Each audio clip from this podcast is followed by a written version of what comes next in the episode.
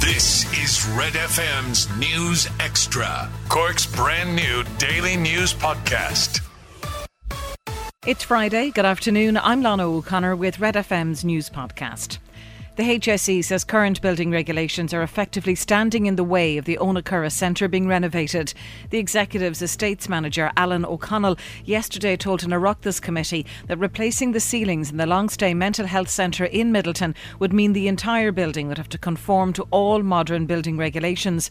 Committee members were told that triggering the regulations would result in the project being extremely expensive and ultimately not value for money. Cork East TD Pat Buckley told the committee that the building was only in need of such extensive refurbishment because it had been allowed to fall into disrepair by the HSE. Ye as the proprietor should have been maintaining those buildings all along, which never happened. And what's happened now is it's a handy place to be in that the building is not fit for purpose now. We'll just close it and we'll move the patients out. I met one of the lads there last Thursday in my own town who's a resident in that centre, but he had the luxury of going down the main street. He was sitting outside the shop having a cup of coffee and a chocolate cake. He's not going to get that in St. Catherine's. He's not going to get that above in Southfield's Court. Actually, in Southfield's Court, he'd be better off if he was actually blowing photo, because he's not going to meet anybody up there. A West Cork TD is hit out at the decision to close 7 mental health beds at Bantry General Hospital. Deputy Michael Collins was speaking in the Dáil after the Mental Health Commission instructed the HSE to reduce the number of people who can be treated at the unit from 18 to 11. A report by the Commission found that the building on the grounds of the hospital was not fit for purpose following several inspections. The HSE said they're exploring all options available to them and are in talks with the Mental Health Commission. Deputy Michael Collins says the HSE must appeal the Commission's decision. Somebody has made a major, major cock-up here, Minister, and somebody has to put their hand up in the air and say who it is, and heads have to roll here, because we cannot be in a situation to go from 18 beds down to 11 and you walk away. The Taoiseach was down in Bantry Hospital 2 weeks ago promising the earth, moon and the stars, opening an injury unit that was open 9 years previous. No, I welcome a Taoiseach any time to come to West Cork. I never refuse him to come down to Bantry Hospital. For God's sake, come down and give us some good news. And he promised there'd be no loss of services, and here we are 2 weeks later, a massive loss of a service and being proposed, a mental health service. Gardai are investigating the possibility a baby who is fighting for her life was not injured accidentally. The girl is in a critical condition in Temple Street Hospital in Dublin. Gardai are investigating how the child sustained her injuries in County Louth earlier this week. Reporter Marco Driscoll from LMFM says it's still unclear what happened. An investigation has indeed been launched after a newborn baby has been left fighting for their life in hospital. Now, we understand the infant, who's believed to be a 9-week-old girl, suffered serious injuries. That's at an undisclosed location in the county.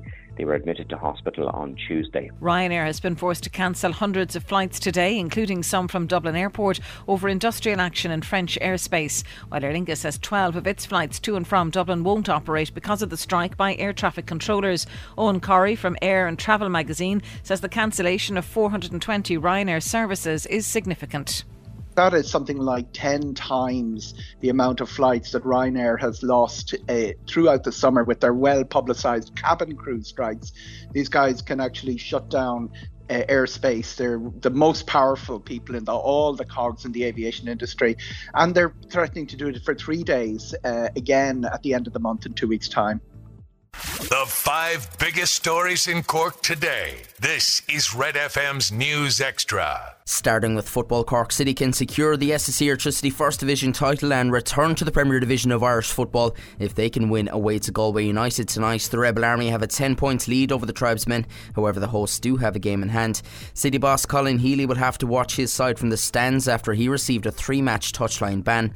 Kick-off at Eamon DC Park is 7:45. At the same time, Cobh Ramblers take on Athlone Town, with both sides level on points at the bottom of the table.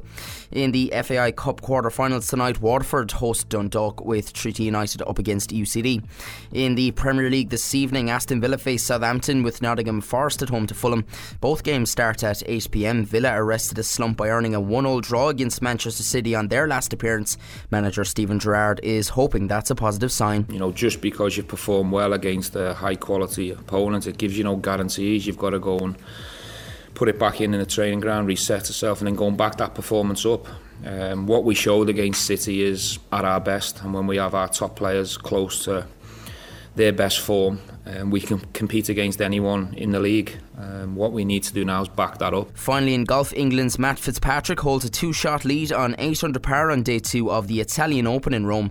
Rory McIlroy heads the Irish Challenge on 4 under par and tees off this afternoon. Jonathan Caldwell is 1 under with Niall Carney 4 over par.